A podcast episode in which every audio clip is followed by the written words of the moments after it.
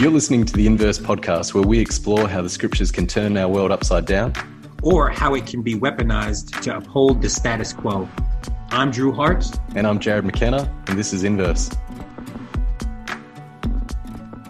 Um, Ekemini, thank you so much for uh, spending some time with us to open up a, a, passage and see how it turns our world upside down. Um, not just Drew and I are excited, but um, our listeners and your voice are getting even more exposure in, in this hemisphere. Um, yeah, I'm, I'm glad to be here.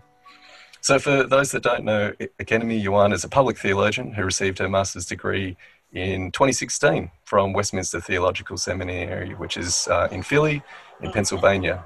She's the co host of Truth's Table podcast alongside uh, two incredible women, Michelle Higgins and Dr. Christina Edmondson. And during her time at Westminster Theological Seminary, uh, Ekemini won the 2015 Green Prize in Apologetics. Um, in 2018, Christianity Today named her as among 10 new or lesser known female theologians worth knowing. Her writing has been published in the Huffington Post, Black Voices, Christianity Today, and The Witness, a black Christian collective, to name a few. Her insights have been quoted by CNN, the New York Times, the Washington Post, and the New Yorker, amongst other publications. Well, that's, that's quite a lineup. Thank you. Thank you. I, I, I, talk and I write a lot, I guess. well, we're happy for you to be doing that with us. Now, you've chosen um, a passage which um, you know, it's, I, I joked in email, it, it's the crux of Christianity. You're taking us um, straight to Calvary, which um, I so appreciate. Um, we're going to be in, in Matthew 27. Before we hear more about your journey, would you read that passage to us? Yes, yes, yes. Let me go ahead and do that. I am reading from the NIV, Matthew 27, verses 45 to 55. And I will begin right now. From noon until three in the afternoon, darkness came over all the land. About three in the afternoon, Jesus cried out in a loud voice, Eli, Eli, lema sabachthani, which means, My God, my God, why have you forsaken me? When some of those standing there heard this, they said, He's calling Elijah. Immediately, one of them ran and got a sponge. He filled it with wine vinegar, put it on a staff, and offered it to Jesus to drink. The rest said, Now leave him alone. Let's see if Elijah comes to save him. And when Jesus had cried out again in a loud voice, he gave up his spirit. At that moment, the curtain of the temple was torn in two from top to bottom. The earth shook, the rocks split, and the tombs broke open. The bodies of many holy people who had died were raised to life. They came out of the tombs after Jesus' resurrection and went into the holy city and appeared to many people. When the centurion and those with him who were guarding Jesus saw the earthquake and all that had happened, they were terrified and exclaimed, Surely he was the Son of God. Many women were there, watching from a distance. They had followed Jesus from Galilee to care for his needs. Among them were Mary Magdalene, Mary, the mother of James and Joseph, and the mother of Zebedee's sons. Mm-hmm. And that's the end of that passage. Yeah, may, may the Lord add a blessing to the reading of yes, His Word.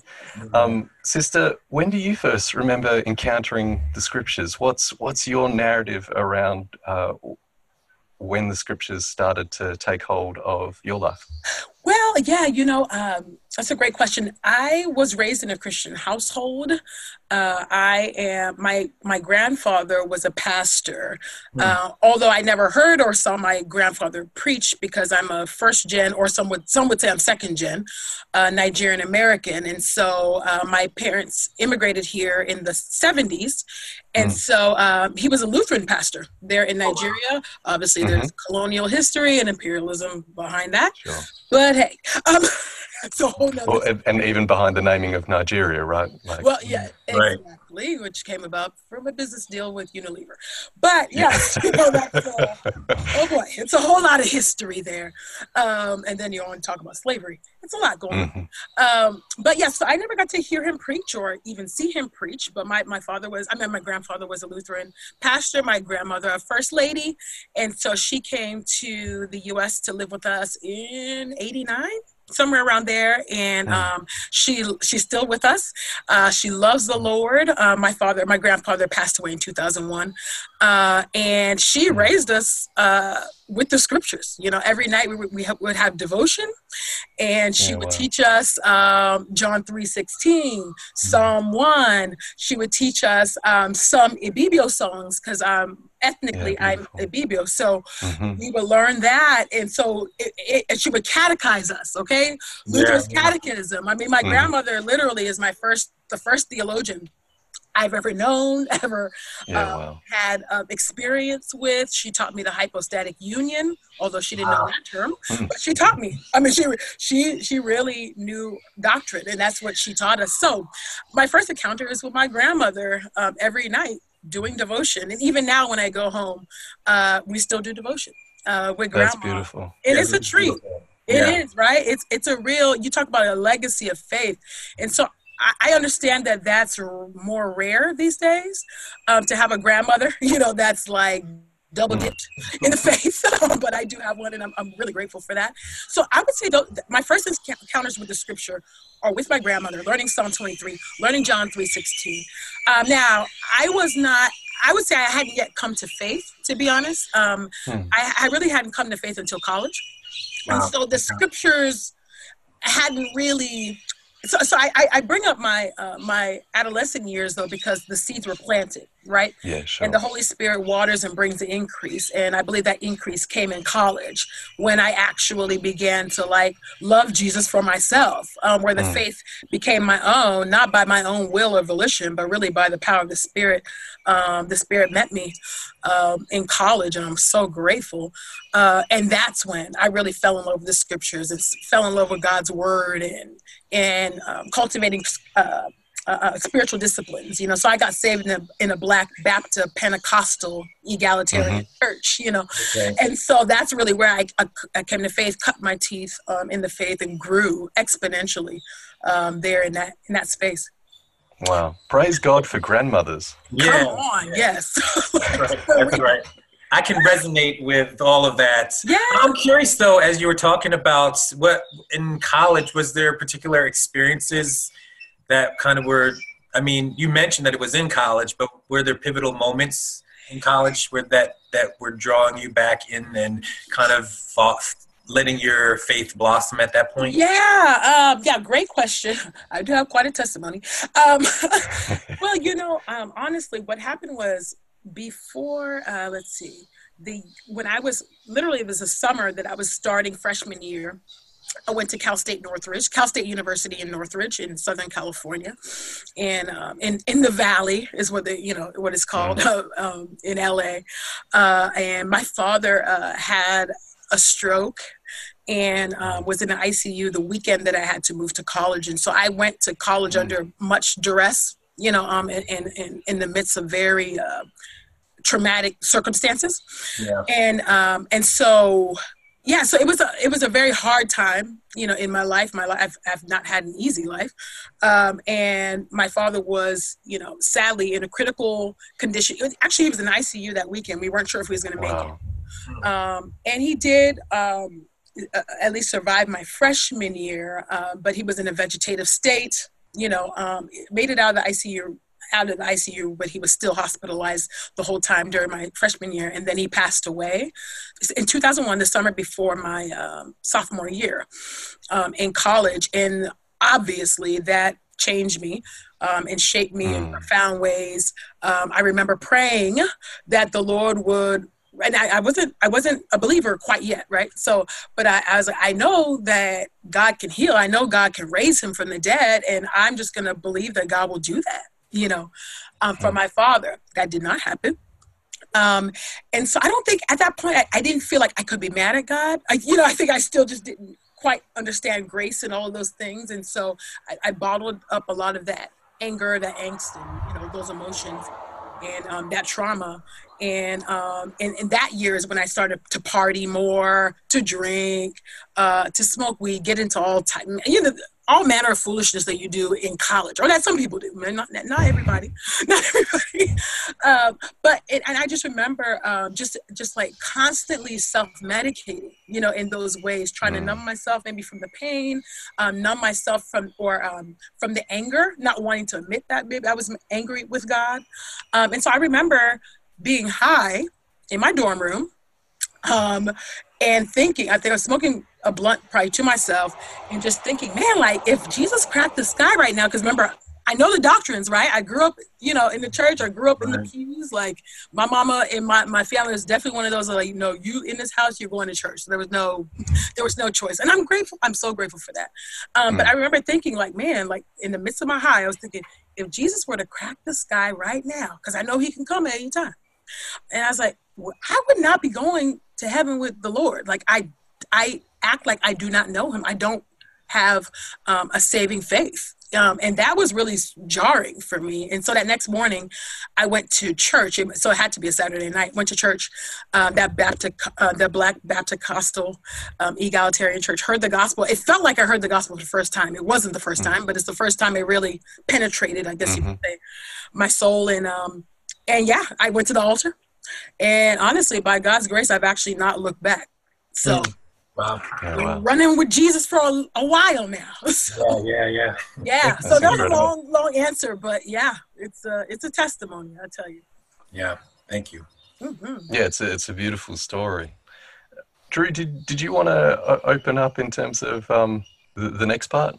Yeah, yeah. So one of the things we like to ask our guests is whether when you're thinking about your encounter with scripture um, did it turn your world upside down or was it used to prop the world up as it is? Mm-hmm, mm-hmm.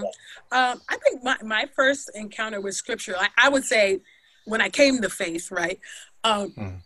it turned my whole world upside down i mean my life completely changed like I, I really uh, uh, uh, the scripture that talks about uh, we're new creations. You know, the old has mm. passed away. Like, like that legitimately did happen for me, and I do believe there is wow. a decisive break with sin. That doesn't mean we don't have indwelling sin, but like there is like a marked change, a difference, and I found that to mm. be the reality for me. Um, there were things where I was just really a pretty pretty angry about the things that happened in my life, you know, and by by God's grace, that some of that that anger began to dissipate. I became much more patient. Um, even in college, I started to um, take my studies actually seriously. You know, novel yeah, idea. Um, so, but before before I came to faith, I really was not really applying myself. And then when I came to faith, it was like a complete 180. All of a sudden, I was actually doing my work as unto the Lord. Um, and so it changed me personally. Uh, and then I think, um, I think it, it, so it turned my world upside down. But I think even mm. as I've grown um, in my walk with the Lord, it's uh, God has begun to use it um, and use me as a vessel, God willing, to shake some tables and turn some things around, or and shake some things up, if you will. Um, mm. So partnering with God you know in that way if i if i may be so bold to say that um, so yeah so I, I, would say it's not um, held up the status quo. Um, I don't really know. I mean, I guess you could interpret scripture in a way where that would happen, but boy, you have to work really hard um, to do that, you know. Um, hmm. But you know, there's some people that do that all the time. I guess. Yeah. yeah. the, the yes, there are. In the White House does that every time. So I, and uh, n- not just your nation. Um, right, right. As, as, much as it would be fun for us Aussies to to scapegoat Americans, and you know, it's sometimes a national pastime. It, um, it's it's not just your nation. Um, I find fascinating. Uh, I know so many people that personally um, the scriptures are everything you just described in terms of using Paul's language in Second Corinthians, right, that, right. Um, new creation, mm-hmm. and yet when it comes to um, uh, the, the, breadth of creation itself, it usually stops at the individual. I've mm-hmm. been amazed that uh, where I've encountered your name and um, friends that we have um, in, in, common, uh, that it's been uh, your work with Black Lives Matter and um, your insistence that being a new creation isn't just an individualist reality, oh, right. uh, but has social and ecological implications mm-hmm. um, uh, that, you know, Jesus is Lord at all, He's Lord of all.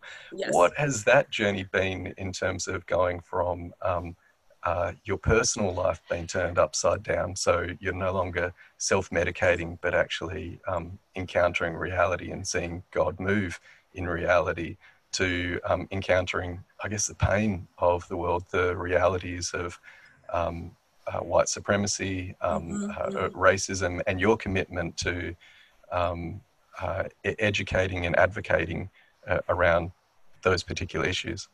Yeah, I think um, for me, yeah, I think uh, you're right. I think for a lot of people, it stops at oh, you know, the scriptures and Jesus turned my life around and me, me, me, right? It's very Western, you know, um, we're mm-hmm. socialized in that way. Uh, yep. You know, and I, we have to work hard um, to uh, to resist that. Um, I, I, think in in some ways, you know, when it came to faith, um, and just started seeing the way the world was and the ways that I've been impacted, honestly, personally, by white mm. supremacy, the ways that I've been impacted by racism, the ways that I've been impacted by colorism, you right. know, and what it's done to me, my own, uh, uh or what it had done to me about my own uh, uh, uh, um, perception of myself, yeah. my own self-image, and and not really seeing myself as fearfully and wonderfully made, not really seeing myself as, um, you know, worthy you know, uh, of yeah. love and to receive love and all these things. Like I, I, I, I had to work, do a lot of internal work um, when I came to faith about like, okay, what does the scriptures, you know, say? Say what does it say about me? What does God say about me? What does God think about me? What does God have to say about my blackness? Right. Like, mm. Do I have to leave that at the door when I come into the church? Like what? What is the deal? Like, you know, and I, I had to really do a lot of work um, around that uh, affirmative work in the scriptures to be able to see that to dig that up because so much of um, the uh, the American Christianity uh, is so whitewashed, literally. Mm-hmm. You know, mm-hmm. and so you're just like, is there room for me? Like mm. here in this faith, like, and not knowing, like, uh, yeah, the faith that's come to us have has in many ways been bastardized, and I don't know how else to mm-hmm. I don't have a nicer way of putting that. Um, yeah. I mean, I, I, try, but I don't have a nicer way of putting that. Um, and so I had to really recover that. I'm like, wait a minute, like this, this faith, this is an Eastern religion. Like what? Mm-hmm. Like I'm African. Like yes, of course I can lay claim to this. Like what? Like this, yeah. this is like the, the, the, cradle of Christianity is in Africa. Like what? Mm-hmm. How could I ever think that I don't have um, a, a, a God given right to this? You know, of course, by God's mm. grace, you know, and all of that. So anyway, so I had to do some of that internal work. And then I was like, man, if I felt this way and if I believe these things, how many how, how many more i mean how many others felt this way or thought these things how many of my uh, uh, my uh, kinsmen according to the flesh are walking around too you know, with this idea or this perception that there's no room sure. for them, you know, in Christianity, or that, uh, yeah, you know, I am God's child, I'm God's creation, but am I truly dearly loved? Like, God, does God really love me? Mm. You know, um, with all this melanin, right? You know, mm. with with this broad nose, with this kinky hair, does He really love me? Like, um, mm. yeah, well, this God looks like you, so um, you know, so so, so anyway, yeah. I so I had to, so I, I looked outward, you know, so as I looked inward, I also, it caused me to actually look outward as well. It may, that could also be um, a part of my own um, socialization too, you know, being um, a, a, first gen or slash second gen Nigerian American and, you know, having that communal, you know, um, culture. Anyway, it yeah. could be part of that. Um, but I've always felt a strong kinship you know, to Black people in the diaspora, um, in Africa. I'm I'm I'm a Pan Africanist um, in many ways, and so uh, so anyway, so that that animated a lot of my work, and then also just the the racism and stuff that I experienced in, growing up in California, you know, which is yeah uh, supposedly quote unquote you know the liberal bastion right? The progressive uh, you know bastion. It's it's all smoke and mirrors you know? Yeah. and so so you know so um so that animated that. And just seeing like man wait a minute. Like what is happening right now in our world? I know we live in a fallen world. I know we live in a broken world. Um but being you know now being a public theologian and, and the theological frameworks that i work with now I, I, think about like man there's a real disconnect between the theological reality that we live in the um, uh, uh in two ages right you know mm-hmm. we live in the present evil age and we live in the new age you know, and I'm like, I'm seeing a whole lot of the present evil age every moment and every minute. I hear, I see it within myself. You know, I see it within others. You know, when my sin crops up with other sins, you know, uh, uh, uh when uh, the sons of others, you know, come against me and vice versa. Mm. But I'm not seeing enough of the new age. Like, oh, I, if, if I am a Christian and I am God's representative, one of many representatives um, uh, uh, in this world, what in the world is happening why can't we why are mm. we not seeing enough of the the the um the the blessings of the new age you know like mm-hmm. like like like of course grace and and and peace and unity right and power that's used in service to others yeah. you know yeah, um, yeah. healing you know uh, uh, um you know just uh, thriving you know uh flourishing why mm. why why are we seeing the opposite that was that was and still does bug me. Um, and so, so yeah, so I think that's kind of what kind of uh, fueled that, you know, that passion uh, to mm. to to fight for justice. I've always actually been pretty passionate about justice issues ever since I was little, um, because of what I've experienced, you know, um, in California and the racism and things like that. Yeah. Uh, but yeah, it's just it, it worked out. I think I guess more publicly also the things I experienced in my seminary, the you know white supremacy there. Uh, but yeah, you know, it just you know the contradictions, like you know that that, is, yep. and I like cohesiveness. You know, I like congruence, and so yep. so I'm always going to try to you know to to to to make that known to people. And I, I think that when we're just continually bombarded with suffering um, and strife i think that's a can be it's a barrier to the faith you know? Yeah. i think it's a barrier mm. to the faith. And i think we're supposed to as believers um, hebrews talks about making level paths so mm-hmm. that the lame can walk. That's king james or niv so i don't want nobody getting mad at me because i said that. But you know but, be mad at me I hear you. I know, I know, I know. That's the language, okay? But but we have to make level paths, right? That's so that that people, you know, that either um, maybe aren't in the faith yet, you know, who who are not able to quite see the um, the beautiful light of the gospel quite yet. Maybe those maybe those who might be weaker, you know, um, in the faith, whatever, you know, that they can also see you know um a glimpse of this this glorious god that we worship you know so that means like removing barriers, removing stumbling blocks, making it mm-hmm. easy, clearing the way so that they can clearly see um, this gospel. And I, I, like to think that's what I try to do anyway with my work, is that which is why you hear me talk about the gospel a lot in what I do, it, eh, pretty much anywhere I go. So, I mean, the passage I picked, I mean, I was thinking, I was like, man, I'm, oh, I'm really picking a very gospel passage. This is actually not yeah. my favorite passage, but I know which sounds blasphemous, it's not, but it's not. But but there's there's a lot of good meat in it.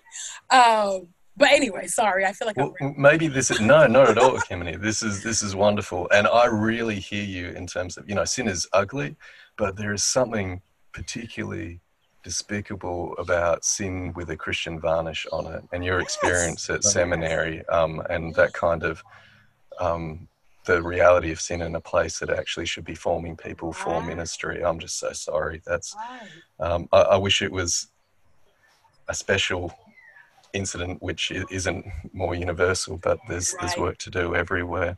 Yeah, um, everywhere. We would we would love you to um, uh, walk us around this passage and sure. help us read us in ways that um, do welcome that new age, um, yeah. that new creation, that yeah. uh, new Jerusalem, uh, the kingdom of yes. heaven, the kingdom of God, um, the reign of God, uh, um, the, the age to come. Um, how do we read Matthew 27 um, in ways that do turn our world upside down instead of yes. prop it up as it is? Yeah, you know, um, what's interesting, what actually kind of uh, prompted me to choose this passage was um, I had uh, come back from, I, I, went to South Africa, oh yeah, which you know, um, in November. And uh, that was quite an interesting trip. Uh, so it was very interesting. Just uh, and very, had you been before, Ken? I had not been. No. Uh, I, have not been to South Africa. I've been to quite a few other countries in Africa, but but I had not. It's been. a big continent, you know. It is. There's over fifty different.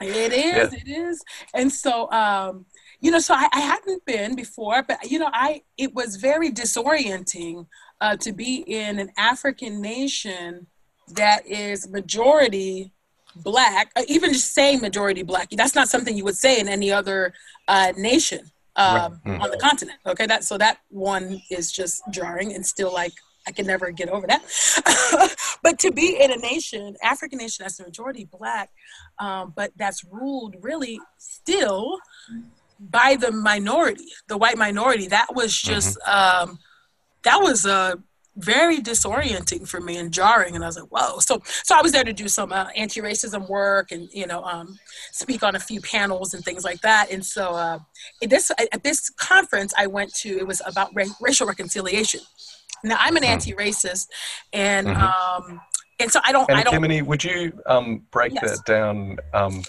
uh because I, I think some people who might not be familiar with the conversation yeah. will say, "Well, of yeah. course." Like, yeah, yeah, yeah. No, no, no. Yeah, exactly. Of course. So I, um, I um, and an, am an anti-racist. I see anti-racism as in in service to racial reconciliation.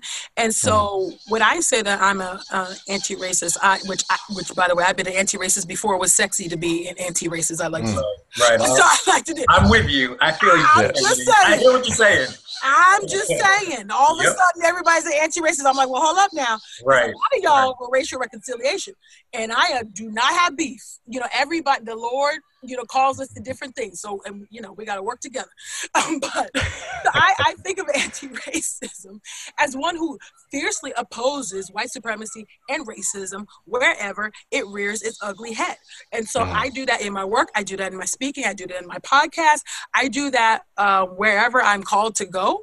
Um, and I say, by God's grace, I say what God calls me to say. You know, um, in that moment for whatever mm. you know whatever is called um, and i take a lot of risks um, by doing that um, and that's why I, I, know i got some you know uh, uh um, um, some receipts you know on, on mm. that you know yep. uh, and I've, i paid a high price for that you know um, uh, uh, financially sure. career wise you know to do that's right that god has called me to do you know yeah. prophets can't be on pay- payrolls you know Although I wish I could be, but it is just that's not the way it works. So anyway, so I think of anti. If anybody is listening and feels led to employ Ekemini, please. Hey, that'd be right. That'd be right. But um, so so I, I'm telling the truth, right, and trying to get down to the root of what the issue is you know as mm. that's my job as the uh, as an anti-racist to be able to help us to face the truth of racism acknowledge it see where it's where it's propping itself up dismantle it that way reconciliation can come forth right we can't have a reconciliation apart from truth so that's kind of my yes. my, my job is to till till that ground bring it up break up that fallow ground um so anyway so i see it in in, in um in service to racial reconciliation, you know, which sometimes, so, so on that panel, sometimes people will use racial reconciliation as a means to up, uh, uphold the status quo. I'm not that's saying that's right. what it does, but a lot of people will use it in that way. Um, yeah. And so, uh, and so they, they'll, they'll use that um, in, in, in order to kind of keep things uh, going, you know, maybe bring in one or two black faces, maybe an Asian face, maybe a Latinx face, you know, and they feel like, okay, kumbaya, we've done our work, right? Mm-hmm. Window dressing, and they're done. Um, and so, and so people use that and just only focus on the interpersonal, but not the structural. Right. So right. while I was there at um, that conference, the Lord had shown me just a new, a fresh revelation on this passage, and so this is why I'm actually bringing it forth here on this mm. podcast. And so, mm. um, so what stood out to me in this passage in Matthew 27, verse 45 to 55, um, is so we're here at the death of Jesus. This is obvious, like you said, it is the crux of our faith. Um, and I believe that it's happened just the way that the scriptures say. Um, mm. What I found to be very compelling or moving is the cosmological implications here. Mm-hmm. You know, yeah, so wow. when we talk about you know uh, racial reconciliation, right? Uh, I'll just say that you know um, right now um, is it, people will use you know uh, you know Christ you know death. Even this passage, they can they can use this you know to talk about how he died, you know, and and he rose, and because he rose to, to new life, you know that new age, you know, is coming forth, and you know which is true that's that's all factual, um, and that we should you know be one. And but they'll use it in a kumbaya kind of way. You know, we are the world. You know, um, but there you miss the structural implications here when you do not um, come to grips with the cosmological um, contours in the passage. So, like, say, verse 45 now from the sixth hour, there was darkness over the land, darkness over the land, mm. right? While Jesus is on the cross. Like the sun was not giving its light. Okay, for the ninth hour, about oh, I'm sorry. Let me look at this this passage. Okay, from noon, sorry, until three in the afternoon. There's darkness that came all over the land. Like that. First of all, that in and of itself is a trip right? Can you imagine? Like that would be pretty scary. I think. like, like, mm. like, what is going on cosmologically? Like, even the Earth is is is is um, in obedience to this God man, right?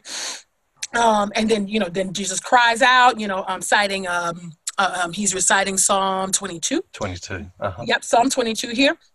And then when some of those standing there, they heard this, they said, "Oh, he's calling Elijah," you know. And so they came, they gave him a sponge with vinegar, um, and then now they're like, "Let's see if Elijah's going to come to save him." You know how we do, you know, um, testing God, taunting God. We do it, we still do it.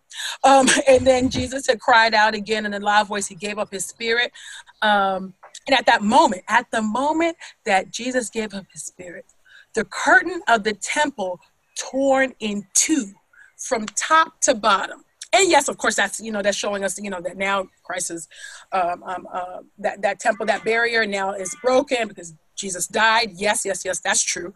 Um, but think about just what, what happened cosmologically, like in mm-hmm. the in structurally in the world. Like you know, the earth shook. So now we're having earthquakes. I'm from California, so this this to me is an earthquake. the earth literally shook. Right, the rocks split and the tombs broke open. This is not a Walking Dead episode.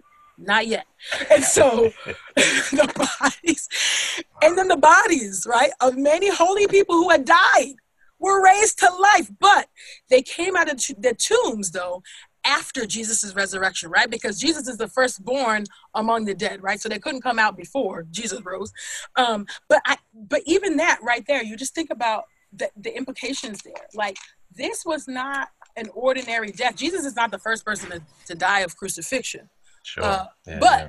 he is the first and only one to die of crucifixion. And there's a cosmological response to Jesus' death. There's an earthquake, rocks are splitting, folks are raised to life after Jesus resurrects. I mean, and they are, and they actually go into the city, right? And they they show pe- the people I'm back, I'm alive. You know, Christ has won this new life for me. Yeah, obviously I'm adding, you know, but that's obviously the implication. I think that's a safe assumption. that's a safe assumption there. Um, and so I think that sometimes when we're when we uh, when we're, we're used to seeing scripture, of course, we don't always read it afresh. Sometimes we read it too fast. I'm guilty of that. Um, often reading it too fast, trying to get to whatever it is that we're trying to you know get to to get the you know encouragement that we need or the the, um, the point that we need to make, whatever for the lecture that we're giving, whatever mm. you're doing, or your sermon, right? You're preaching. Um, but just to see, like, my goodness, look at the implications of this. Um, and, and, just you see these references uh, that Jesus saw the earthquake and all that happened, and they were terrified, right? There's many, many implications and references to what is actually happening in the earth. Um, and I think that that I think a tangible implication of that is that racial reconciliation, obviously anti-racism is um, structural, but racial reconciliation can be and should be and must be structural as well, not only interpersonal, mm. but structural. You know, and so I wanted to lift that up because that's often forgotten and not um, I don't it's not it's just not taken seriously you know um, mm. and when we think about even colossians 1 not to throw in another passage but it, it talks about colossians 1 17 um, says that of course jesus he is before all things and in him all things hold together like literally everything holds mm. together and i, I see the um, his death on the cross as um, confirmation right an affirming that scripture does interpret scripture um, mm. affirming that yeah in me all things hold together like if i did not raise like this earth would be no more. Like you know what I'm saying? like, like I'm just letting y'all know like that's what could happen. That's not what's going to happen because you know I'm gonna raise from the dead, but or rise from the dead. But I, I just thought that was so powerful, and um, and I was just so grateful to the Holy Spirit for showing me that because I was like, wow, like mm. okay, mm. like I don't have to necessarily throw shade, you know, at racial reconciliation, or or I don't even have to dismiss it if I now that I see in the scriptures, like, oh, there is like an actual um, biblical grounding even in this um, discipline, right? You know, for mm-hmm. a structural response, you know, to this sin, if that makes sense. Yeah, beautiful, Ken. Yeah, no, I think that's that's powerful. I mean, I think something. It's easy to preach you know, Jesus died, and like you said, I mean, I'm thinking about. I've been in spaces where um, the language of racial reconciliation has kind of been thrown around quite a bit. Yes. And it's you know, let's have pulpit swaps and mm-hmm. potlucks, mm-hmm. hold hands and sing "We Shall Overcome," and mm-hmm. and it's folks who are not committed to working in their neighborhoods on behalf of mm-hmm. you know right. those undocumented immigrants and there folks getting uh, stop and frisked in the neighborhood, and so it's their their understanding of what Jesus did through his death and resurrection is it's about black people and white people becoming buddies, right? I right, mean, um, right. But what you're suggesting in, in looking at and rereading Matthew is um, just the comprehensive implications yes. of yes. Mm. resurrection. I think that's powerful. That I think the church has got to grapple with um, um, just the significance of it and that everything's got to change in light of Everything. that. That we got to realign our lives in light of the fact that Christ is preeminent and he rose and reigns. Yes. Yeah. Amen. Yes. And you got it. to, to, speak to that point, I, I think many people miss um, and get caught up in apologetic games around, you know, verse 52 and it being mm-hmm. so strange and you mentioned the walking oh, dead right. like is this a zombie kind of right, and right, we, we miss and let me start with my own context on the land of the Whadjuk people that um, this mm-hmm. is Noongar that names like Miss Dhu who um, have been silenced and won't be heard from because apparently death has had the last word and her mm.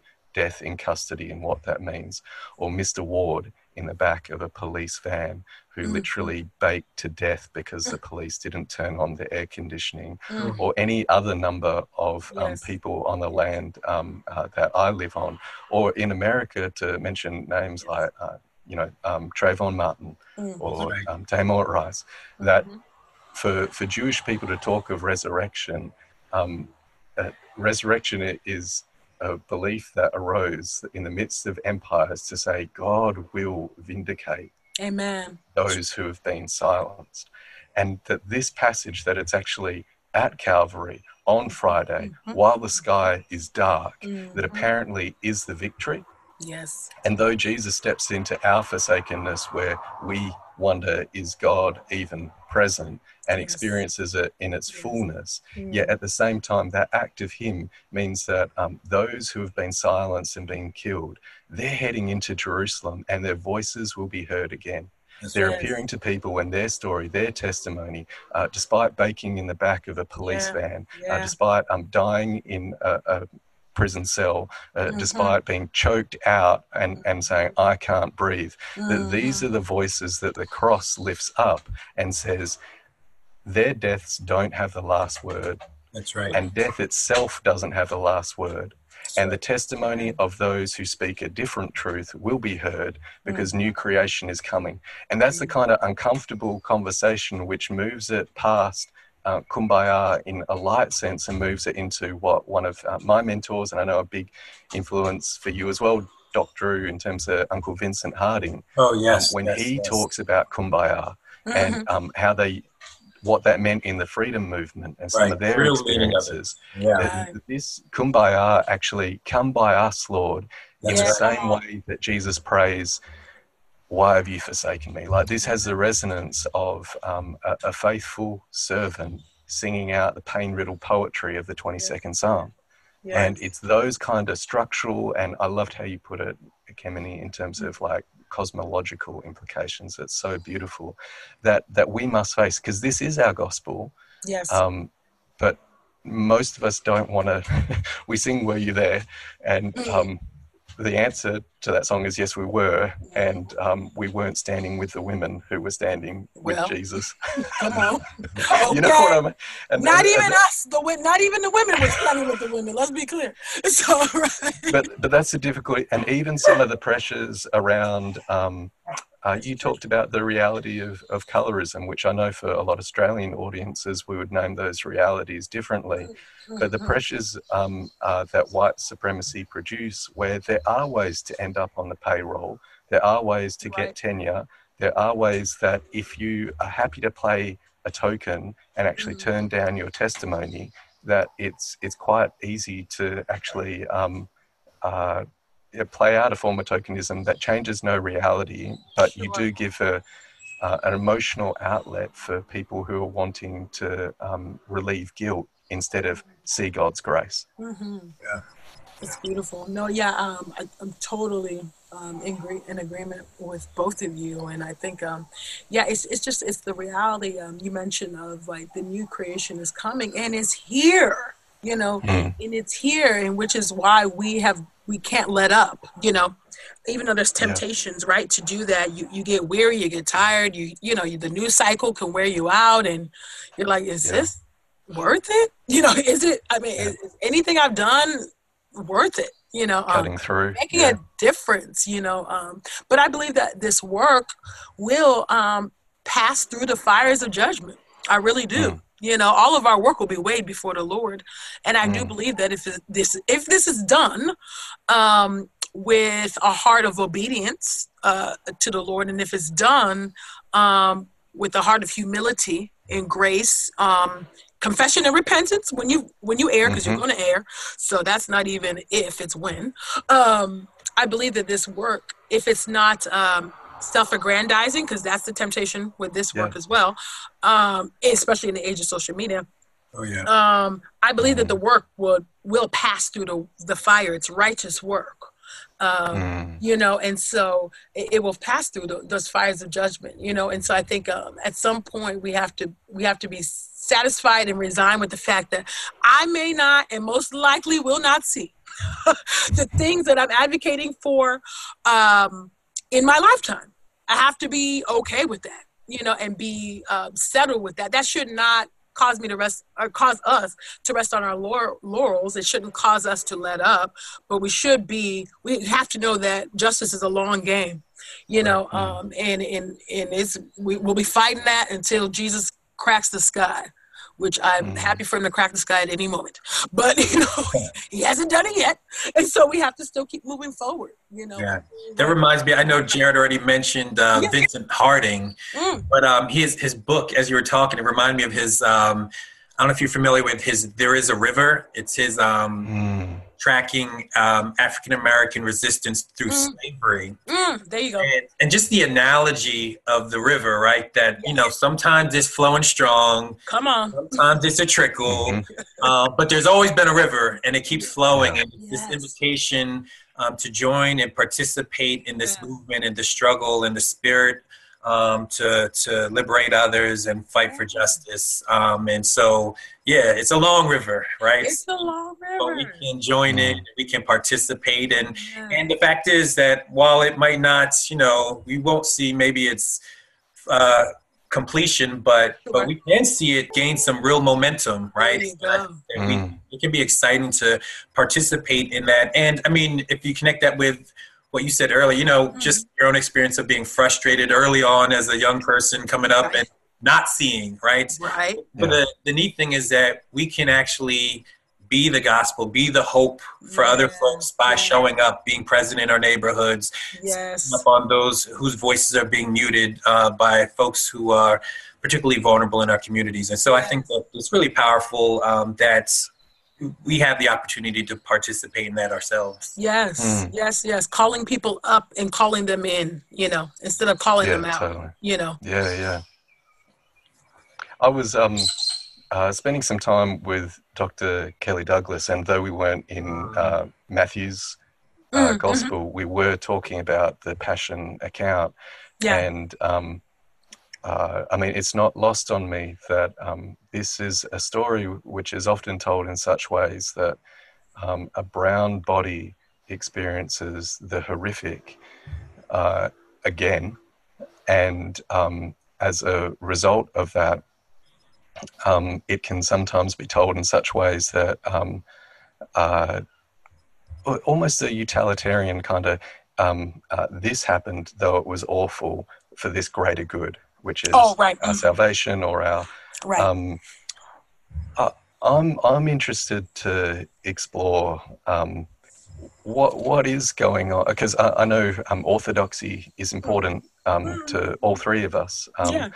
and uh, um, we're all thoroughly Trinitarian, um, Mm-hmm, mm-hmm. and uh, yeah, the, the doctrine of the Trinity means that um, uh, one member of the Trinity can't um, be uh, separated from, like Jesus is Mm. um, God here on the cross, the, Mhm. the clearest revelation of who God is. Mm. That that passage which um, you've referred to several times that means so much to you um, in Second Corinthians uh, goes on to say. Um, uh, God was in Christ reconciling the world to Himself. Mhm. Um, what I'm interested um, uh, to hear from all of us in terms of what is it to consider um, how some theologies have um, uh, said things which aren't said here and not left enough space for um, uh, actually sitting with the reality of these implications um,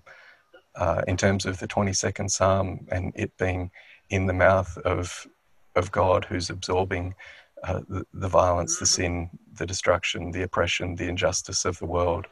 Um, I just wanted to uh, open some of that up because I'm aware that for so many there are default settings um, of what passes for uh, a, a summary of the gospel, Mm. which doesn't necessarily do justice to Jesus, let alone do Jesus justice. What are you thinking? What do you? What do you? I have thoughts, but what are you? What are you thinking, um, Jarrod? What do you have in mind? Yeah, I mean, particularly for me, Akem- Ekemini, Yeah. that um, one of the, um, I'm often surprised the way that um, the 22nd Psalm is quoted Mhm. w- without reference to that this is actually, and we often refer to it as like a cry of dereliction, and it is certainly not less than that. But it, it Mhm. also a lament um, um, and a petition for God's action. Mhm. And um, sometimes I hear it preached in such ways that lead to effective altar calls, but don't lead to effective discipleship. Mhm. And where we leave people pastorally, where um, uh, it, it's sometimes insinuated and other times explicitly said that um, there is a fracture in the Holy Trinity at this moment in Calvary, Mhm. instead of um, Jesus entering into the full experience that um, what is it like for for people um, in those moments while they're saying I can't breathe Mhm. Mhm. is God not present Mhm.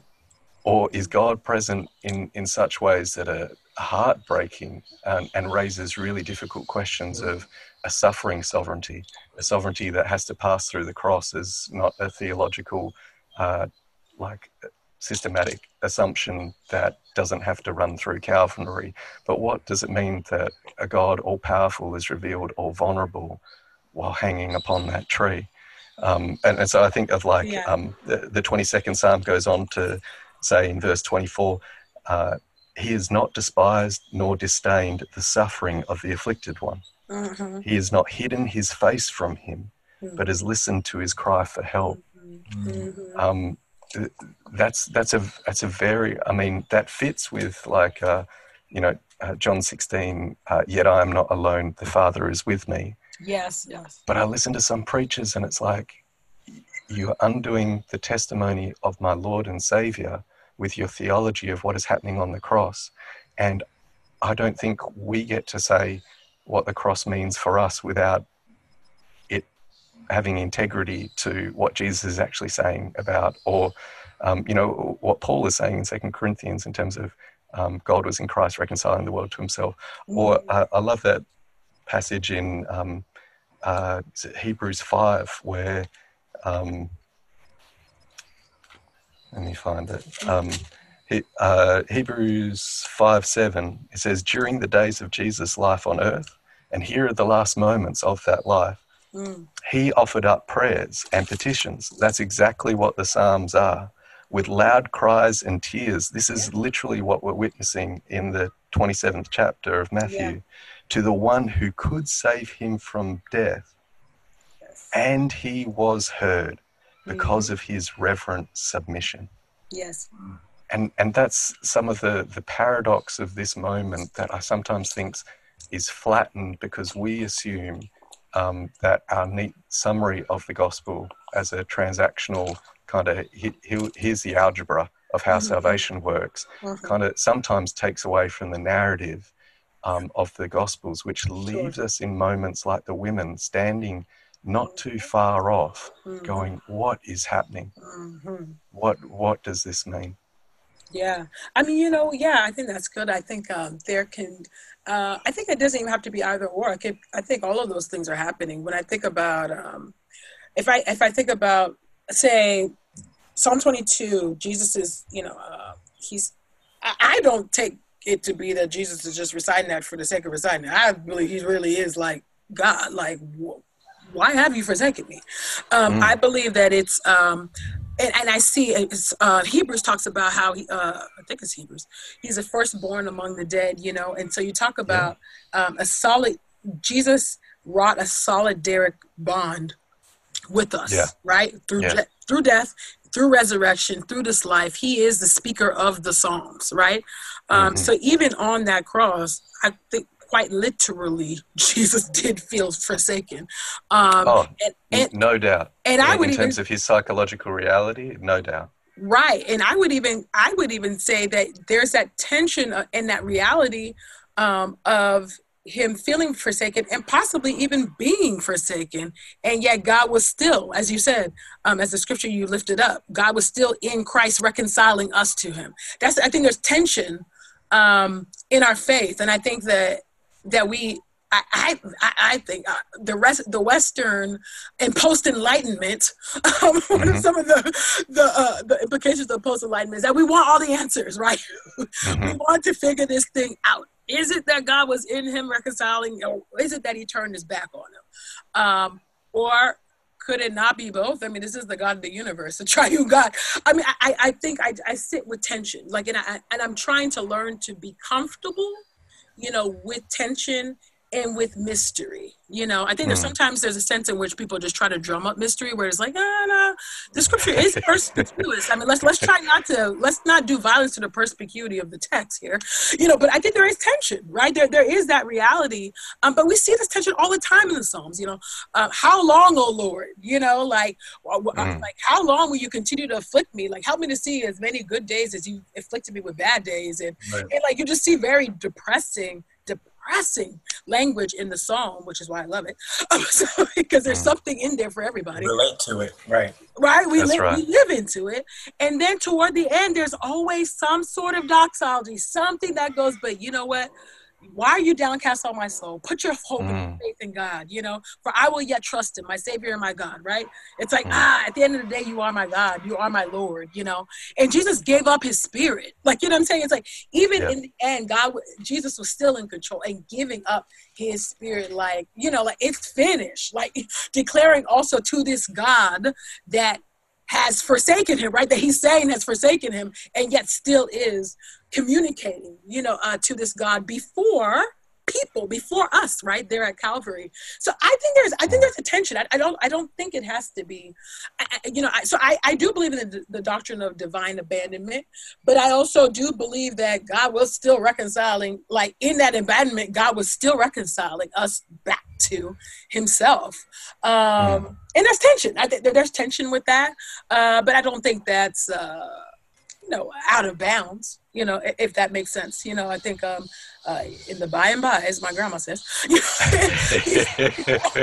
these things will become so, clear you know uh, and i just I, I, I, still might make the cut even though i can't go all the way with divine abandonment right, right. And some some people don't. I mean, I think there's room, like you know, there with where whether you go there all the way or not, like you know what I'm saying. But um, but I think that I, I think God was was still there, even though Jesus was you know was feeling um forsaken and quite literally. I mean, he had the weight, the sin, the weight of the uh, sins of the world on Yeah. him. Like you know, Yeah. uh, and then Habakkuk. Oh, is it Habakkuk? I think it's Habakkuk that talks about how God can't look upon anything that's unholy, right?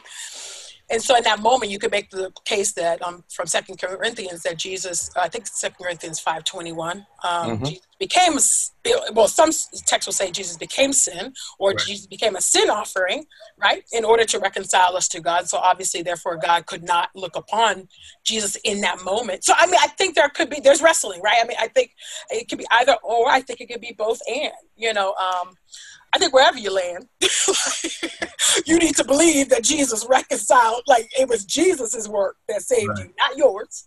It's not your yeah, righteousness yeah, yeah. um, uh, and, and that you have to uh, hold onto that unswervingly uh, by God's. And that's obviously a work of God's grace, not your own um, volition and your will. You know, so I think there's there's room for tension and to and disagreement um, there. You know, uh, I yeah, I think there's a tension though. I think I would have a couple of years ago been much more like, no, God turned his back and that's it. You know, because if God didn't turn his back on him, then he couldn't turn his back. Then if God didn't turn his back on Jesus, then that means he can turn his back on you. Eh, I don't know if I'm that, you know, quite Yeah, that. Um, I can say that that set on that quite as of yet, but I think there's a tension, and I think I think both can live together because we're talking about the God of the universe, where any and everything is possible with God. You know, um, and I know it seems like a cop out, but it's not. I don't see it. No, as, no, no. I, I, I hear Kemeny as like a an an, an honest wrestling, um, and I think this is you know this is the kind of humility we should approach a passage like this. right, Um, right. Uh, I I think um, you know this is the because um, you know theology has implications for Yes. um, our discipleship, for our oh, yes. um, in, in its advocacy, in its activism, um, um, and pastorally, how do we uh, come alongside um, those and, and what we say about what's happening really Yes. does matter. So I, I hear us all just kind of trying to honestly wrestle with. Right. right. Um, uh, I, I don't want to undermine the doctrine of the Trinity to fit with my doctrine of atonement. Mhm. Right, right, right, right. um, uh, I, I don't want to lessen um, uh, what's being revealed about Christ's lordship and his kingdom in the Mhm, cross and act like um, this isn't where God is most clearly seen. Um, mhm, uh, mhm. when I hear people talk about it in terms of actually this is where God's absence is seen. And if we're entering into a poetry around it, um, actually maybe I'll see if I can find that. Um, uh, um, if we are entering into a, a poetry around it that does, you know, bring us to worship, um, uh, brings us to humility, and Yeah, helps us take up our own cross, come on. um, I'm all for it. You know, like yes. Dr. Drew, you you have been humble and uh, have yet to say much. Yeah, what do you think?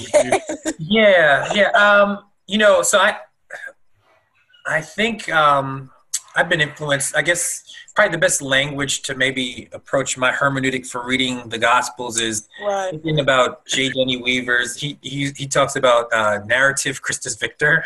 Mhm. That- that is to follow the flow of the story Mm, try to you know allow that to kind of shape theology rather than uh, maybe from a syst- systematic standpoint. mm, So I was thinking about in Matthew, um, one of the things that we see is Jesus' own experience prior to this all happening is him being condemned, mocked, ridiculed, Mhm. made fun of at every level by everybody, right? The soldier, Everybody, right? Yeah, even, that's you know those who also are um yeah anyway so so so there's this experience and then he's Hmm. being crucified um Mm, and just the humanity the human experience of abandonment at that moment Oof. having the world turn against you right mm, um i mean my reading is probably more in the sake of it is more of a, a crying out um, but i would also see that at that moment my own theology would be that it is god um, present and being revealed in fact the the that it's at the moment of Christ crucified that God's power and God's wisdom is expressed, right? That's what I think okay. about in terms of First Corinthians.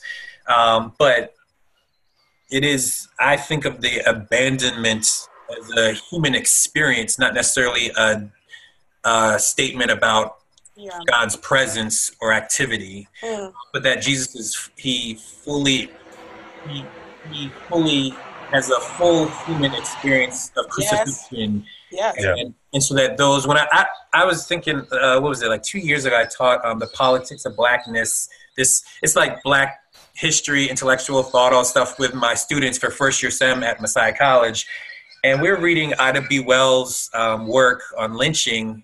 Mm-hmm. And, mm. you know, she tells these horrific stories where, you know, one single black person is being tortured by a mob and right, right.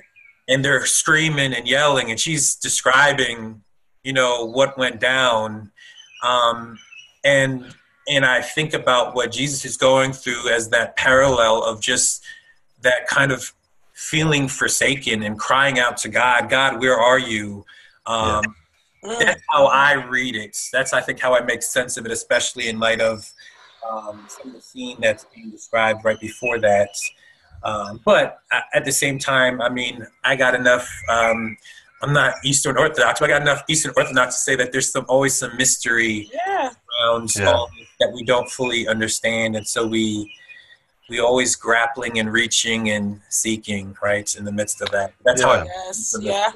I'm with you. I'm with you, Drew. Yep. I, I, I yeah. you know, I try epistemic humility, anthropological, humility, uh, yeah, anthropomorphic yeah. humility. Seriously, because I'm like, there's some stuff we just we won't always understand on this side.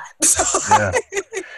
And and yet, um, what our orthodox, what ancient Christianity um, and orthodoxy, um, whether we're talking about ancient uh, African orthodoxy of uh, the Coptics or the Ethiopians, what they'll insist about the cross um, uh, is that the Trinitarian reality means that um, God can never be separated from God. So the revelation of Jesus in his full humanity and the importance of the incarnation is that the um, the experience of being abandoned um, by God, God steps into, and that's the salvific point.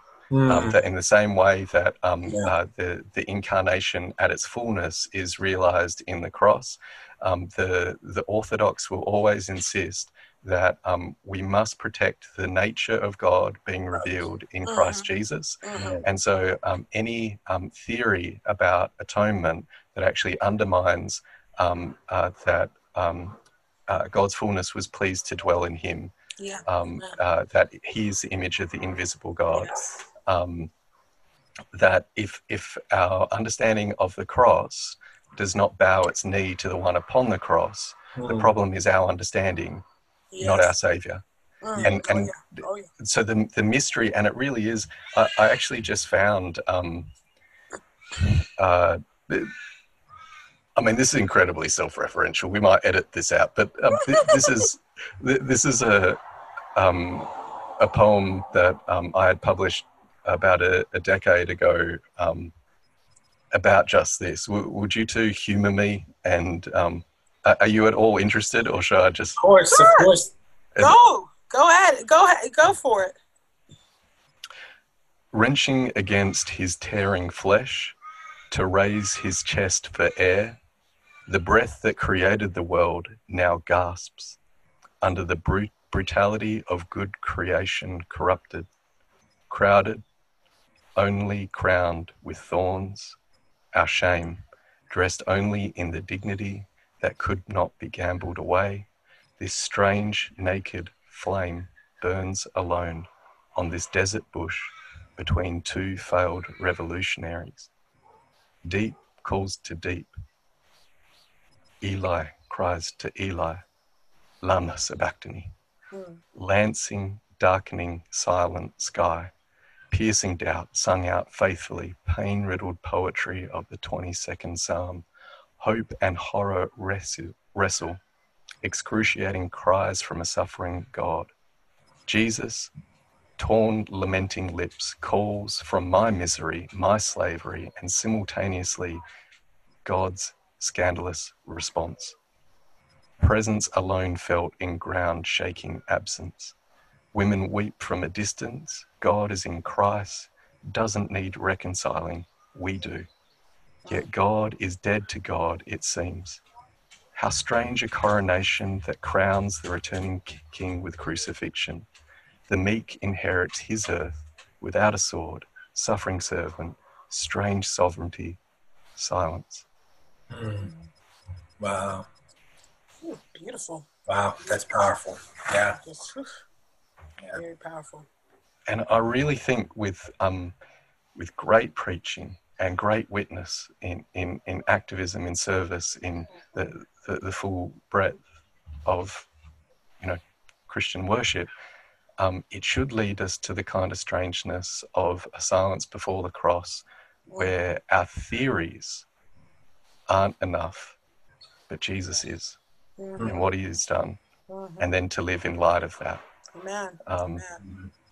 And Ekemini, that's why I'm so appreciative of your work and witness, your courage. Um, uh, I see in the, the suffering that you've taken on to end all suffering, not glorifying suffering, but knowing that taking up your cross has meant death threats, has meant cancellation of speaking places, has meant that you've been looked over in terms of certain opportunities, has meant that people have said strange things like, oh, you know, such an anointing, but missed her moment, uh, got involved in all this political stuff instead of just quote unquote preaching the gospel. Mm. Um, Drew and I, part of the reason why we wanted you on the show is just to encourage you. We are thankful for your witness, for your work, uh, for um, the way that you aren't just uh, preaching Jesus, but witnessing to him and inviting other people in on that. So thank you so much. Amen. Amen. Yeah, thank, thank, you. for that. Thank you both. I, I really appreciate that.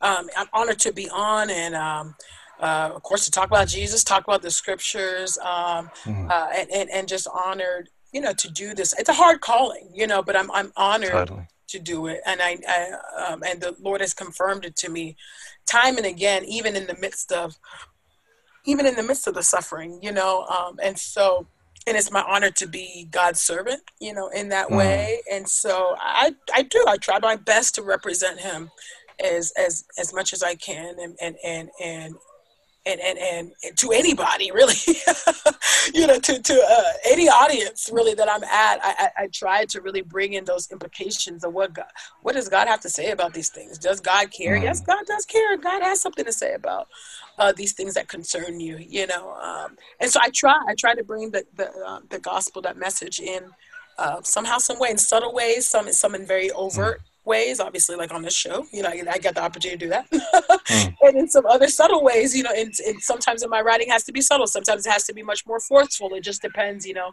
And so I'm just grateful for the opportunity whenever I get the opportunity to declare God's um, glory and His goodness. Um, um, in his gospel. I'm happy to do it, you know, especially with fellow saints. I mean, golly, that's even that's even better, you know. So well, we'll be encouraged yeah, I just wanted to say thank you for um, sharing your story and for being mm. vulnerable and transparent. And, um, it's it's an encouragement um, not only to me and to Jarrod, but um, I'm sure it'll be an encouragement to many more. Yeah. I hope so. I hope so, Drew. I'm so glad that I got to at least hear yeah. your voice and talk to you. God yeah, willing. in person. God willing. We will see each other in 2020. Come on, Lord. Please make it happen. That is beautiful. Jarrod, when you're over here. and and likewise, you have a place to stay. Drew Drew still we've been friends for ages and he still hasn't visited. Oh. Like we we've got to find an excuse to oh, get him down. Man. Um, gotta get over. Although Jarrod has been now he's made it all the way from Australia, even into my office in, in at Messiah College. So what? he's been a good friend, but I haven't returned the favor yet. So I got to yes. get to Australia. Yes, yes, you have to make it happen. Oh, I'm so I'm seriously I'm so honored uh, to be on the show with you guys. I'm so glad we can make it happen. I really do hope this blesses um, your listeners. I'm sure it will. Hey, Ekemini, how can those listening pray for you? Um, uh, how, how can they continue to journey with you? Uh, how can people support you? Yeah, well, um, yeah, thank you so much. People can um, pray uh, for me. I have some projects that are pending, I'd say, uh, mm. pending, kind of waiting for approval and, you know, the, the waiting game, you know. So uh, if y'all can pray about those things, um, I'd really uh, appreciate that. Uh, you can pray for more opportunities, you know, to hear me speak and write and. Mm because I have thoughts. You know, I just have to have the opportunity, you know, to iron those things out. And sometimes when those opportunities come, they, it, it's the perfect time for me to, oh, great, let me work out this theological framework I've been working on in my mind for like two, three years. like now I have to put it to pen to paper, you know. Mm. Um, so yeah, you can pray for more opportunities for me to actually do those things. Um, pray for Truth Table as we're we are in pre-production. Yeah for season and so right. uh, you know we're planning, you know, uh, our season and trying to get guests, and you know, you know, you know how that is. so you know, you guys can you know pray for that as well. Um, if you want to support me and my work, you can uh, follow me on Twitter uh, at Sister Theology. Is it at sister. It might be underscore. Let me check. This is terrible. I don't even know my own handle. At sister. S I S T A underscore theology. On Instagram, it's uh, just sister theology. So S I S T A uh, T H E O L O G Y. Obviously, that's short for systematic theology. It's also a double entendre because I'm a sister that does theology. Uh, and then, of course, if you want to support me, which I always accept that too, uh, I do have a PayPal PayPal and Venmo and all of those things. And those are uh, those links can be found on my Instagram um, in my bio. So those, those links are there too. Um, so yeah, that's those Beautiful. are ways praying for me. So yeah, hopefully you'll be able to see some projects. I hope I have some. I mean, I'm really excited about them. I just need to get the actual green light. You know, so you gotta mm-hmm. gotta wait for that. You know. Yeah, so, sure. Yeah, I'm excited. Well, the last thing I'll ask of you is would you mind praying for our listeners, um, oh, yes. particularly in light of this passage, um, yes. that uh, we might be a people who turn our world upside down? Oh, sure, sure. Um, yes, let's, let's pray. Uh, Father God, we just, first and foremost, we just give you thanks um, and glory mm. and honor for who you are. Um, you are the God Almighty. You are the maker of heaven and earth. You are the lifter of our head, oh Lord. You mm. are our shield and very great reward. Um, I just thank you um, for your word. Thank you, oh. God, that you are a God who speaks to your people, even now. Um, and I thank you, oh God, that you've given us your word, oh God um, that's a lamp to our feet and a light for our path, God. Um, and I thank you uh, most of all for your son, Jesus Christ, who died. Um, a, a, a gory um, and difficult mm.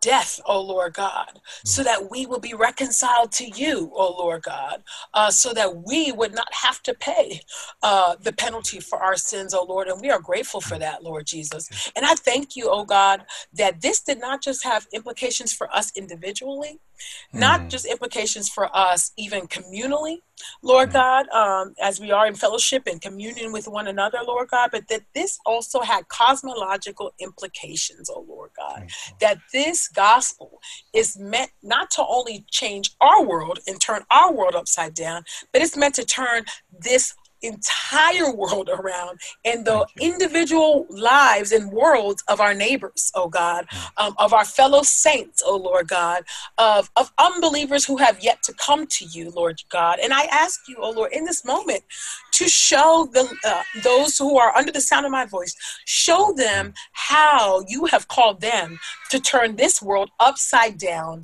through the power of your Holy Spirit. Show them mm. their sphere of influence. Show them um, uh, uh, the passion that you have placed inside of them, oh Lord God, mm. um, to to to correct wrongs, oh Lord God, to make level paths, oh Lord God, to remove stumbling blocks, oh Lord God, to not sit in the seat of mockers, oh Lord God, mm. um, but to be encouragers, oh Lord God, to be light bearers in this world, to be um, um, um, justice agents, oh Lord God, and representatives of Christ in this world. Make that abundantly clear, oh Lord God, mm. to everybody who is um, listening to this podcast right now and who will listen to this podcast, God. And I just pray, oh God, that you would get the glory, oh Lord. There's so many yes, things unsettling in our world, oh Lord God. The earth is quite literally crying out, oh Lord God. Mm. Your people are crying out, oh Lord God. Um, mm. Unbelievers are also crying out, Lord. We are asking you, oh Lord God, to show yourself strong. Um, and that you, oh Lord God, we know that you are in control and that you are bringing everything toward your design ends, oh Lord. And I just pray, oh God, the, the blessings of the new age would break forth now, oh Lord mm. God, um, and that they would be a signpost of what's to come in the new heavens and the new earth, and that it would, oh God, would be um, just a sign to unbelievers, oh God, to taste and see that the Lord is good. And mm. I pray, oh God, that those good blessings, oh Lord God, of the new age, oh Lord God, would bring and draw many to yourself, oh God. Uh, so I pray all of these things in the mighty name of Jesus. Amen. Amen and amen. Thank you. The Inverse podcast is proudly supported by you, the listener.